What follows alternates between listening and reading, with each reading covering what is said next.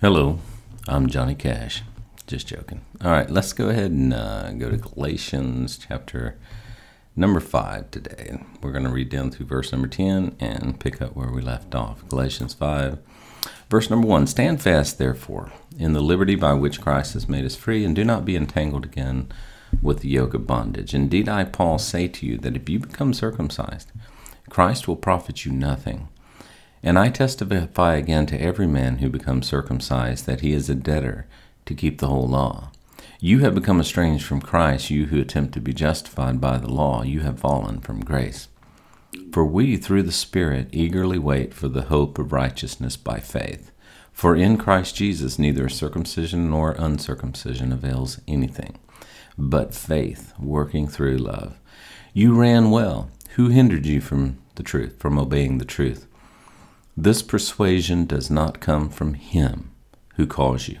A little leaven leavens the whole lump. I have confidence in you, in the Lord, that you will have no other mind, but he who troubles you shall bear his judgment, whoever he is. So, Paul here is expressing his optimism that they will overcome this time of testing.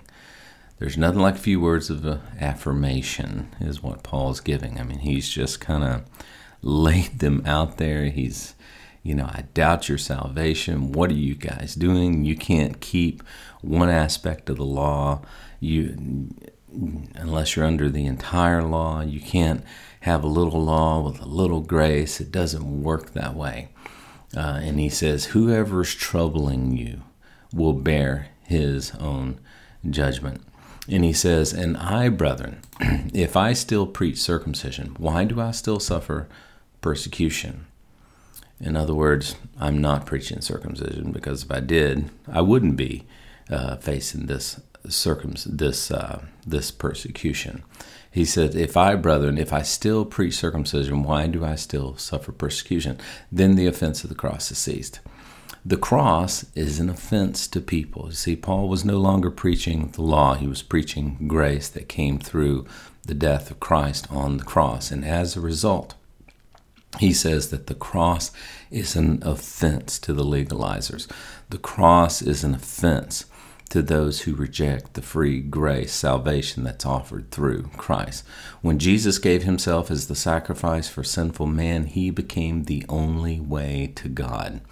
No longer could man approach God through the law. And even then, the law was temporary. It was a tutor until that which is perfect would come. It was just a tutor until the ultimate sacrifice would come. In Hebrews, in the Old Testament, they offered the imperfect blood of lambs and goats and doves that could never permanently atone or cover their sins. But when Jesus came, the permanent atonement, the the permanent at one occurred.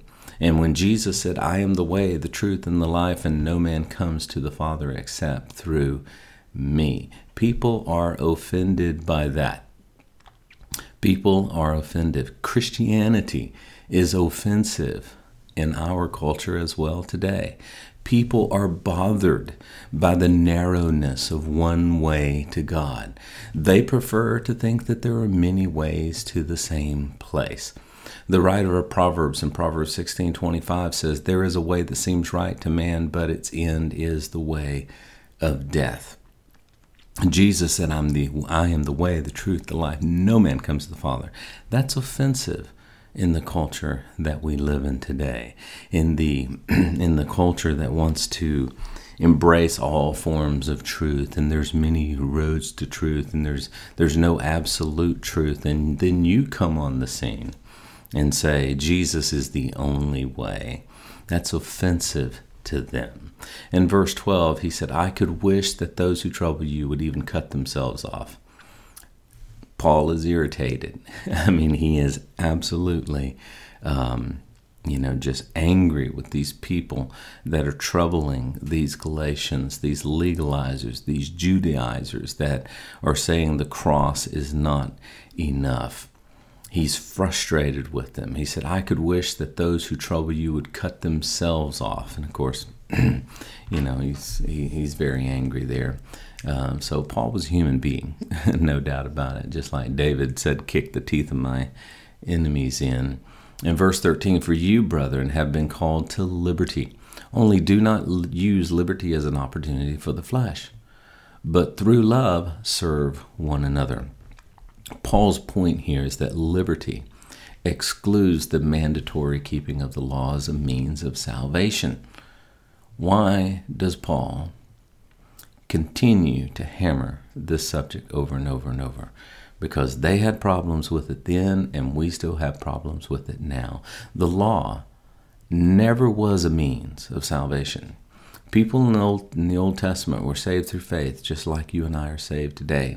The Bible says of Abraham in Galatians 3 6, Abraham believed God and it was accounted unto him for righteousness. Think about that for a moment. If the law could save, why did Jesus go to the cross?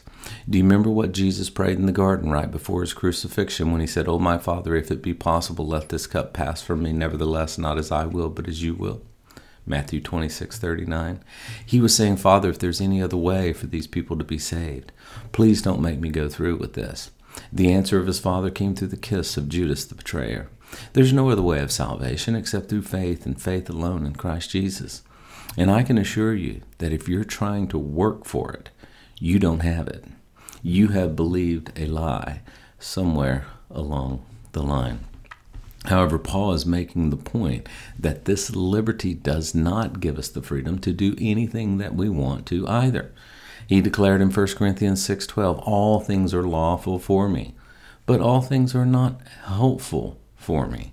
Yeah, I can do a lot of things, but they're not helpful. The old king says they're not expedient. All things are lawful for me, but I will not be brought under the power of any.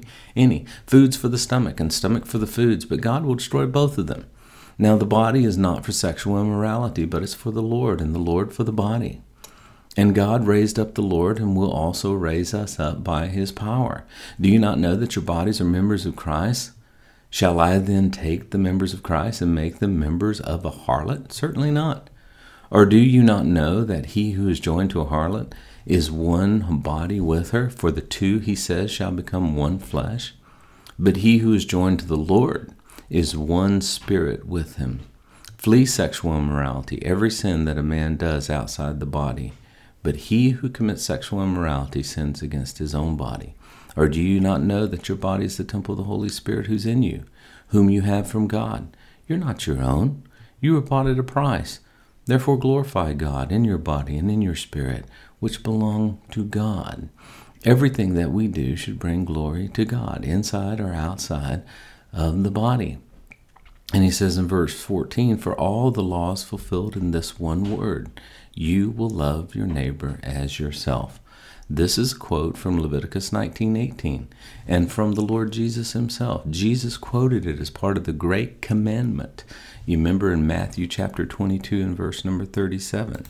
In Matthew chapter number 22 and verse number 37, Jesus said this, you shall love the Lord your God with all your heart and with all your soul and with all your mind. This is the first and great commandment, and the second is like unto it. You shall love your neighbor as yourself. And of these two commandments hang all of the law and the prophets. So, and Jesus is saying the entire law is love your neighbor, love the Lord your God with all your heart, your soul, and your mind, and love your neighbor as yourself. And if you take the Ten Commandments, the first four of the Ten Commandments have to do with loving God. You shall have no other gods before me. Uh, you shall not take the name of the Lord your God in vain. All the first four have to do with loving God, and the last six have to do with loving your neighbor. You shall not commit adultery. You shall not bear false witness. You shall not steal. You shall not covet. Those have to do with loving your neighbor. So when Jesus said, on these two commandments hang all of the law and the prophets. True, and that's why Jesus summed it up in those two statements. And then in verse 14, for all the law is fulfilled in one word love your neighbor as yourself. And then in verse 15, but if you bite and devour one another, beware lest you be consumed by one another. This is what will happen if we do not love each other. It is the comparison of two wild beasts that wound each other in a fight. How many times do we see this happening inside and outside the church? It's sad that we can use a little member called the tongue to inflict so much damage on each other. When James spoke of the tongue, in James 3:8, he said, The tongue can no man tame. It is an unruly evil. It is full of deadly poison. Therefore, bless we there, therewith we bless God, even the Father, and therewith we turn around and we curse men which are made after the similitude of God. Out of the same mouth proceeds blessing and cursing. My brethren, these things ought not to be so. I say then, in verse 16, walk in the Spirit. And if you walk in the Spirit, you will not fulfill the lust of the flesh. Well, listen, God bless you guys. Hope that you have a great day. Remember, God loves you, wants the best for you, working all things out for your good.